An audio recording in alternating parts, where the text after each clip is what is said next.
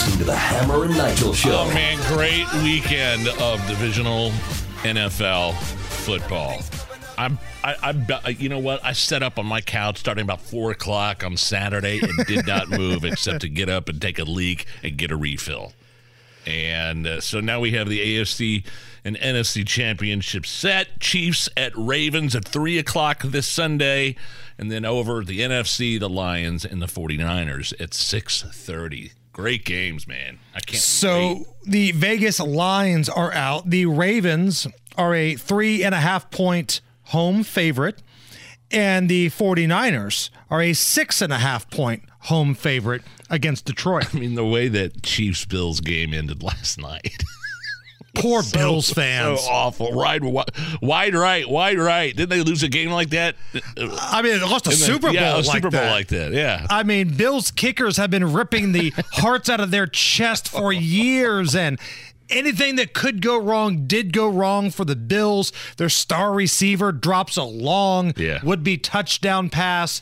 And I know all this because I bet on the Bills.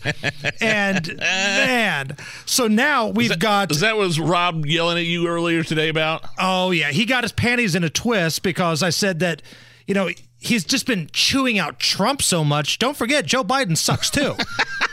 and that was all I was saying. And he got his panties all in a twist, and his counter argument was, "Well, I lost on your crappy bet."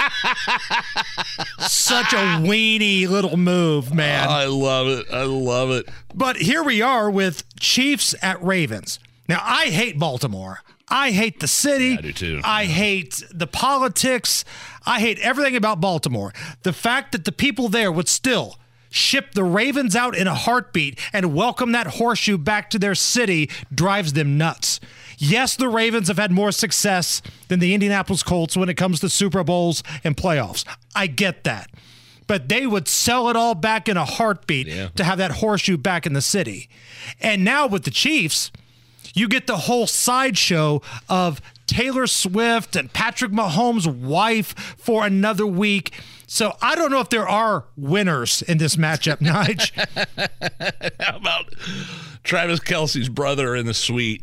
Now I do like Shirtless. Jason Kelce. Shirtless. He play, he's, his season's over. I think his career's over. He said he's going to retire from the Eagles, right? Has he officially made He hasn't made it official yet, but, I guess he told his teammates that he's probably going to wrap it up. But he was showing he was showing up Taylor Swift in that box. More people were paying attention to his shirtless body at 20 degree temperatures than they were to Taylor. To The Taylor best part about that broadcast, they cut to a shot of like Taylor in the suite.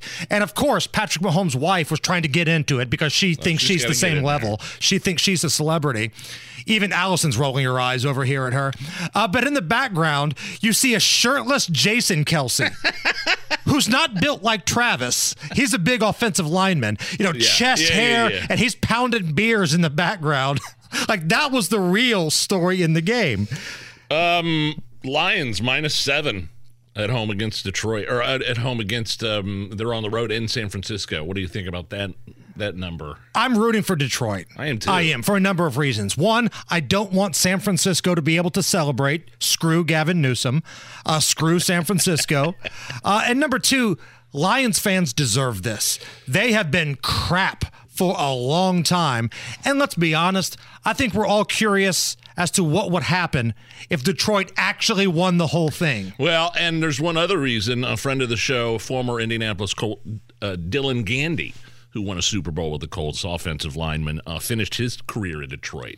Yes, So that's who I'm rooting he's- for. That's you know, I'm I'm yeah, go Detroit for sure. This is the uh, Lions coach, Dan Campbell, who, if you think about what a football coach should look like Yeah. and act like, it's this guy.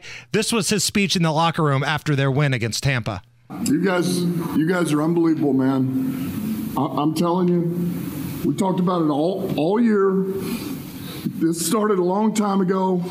You're built for this.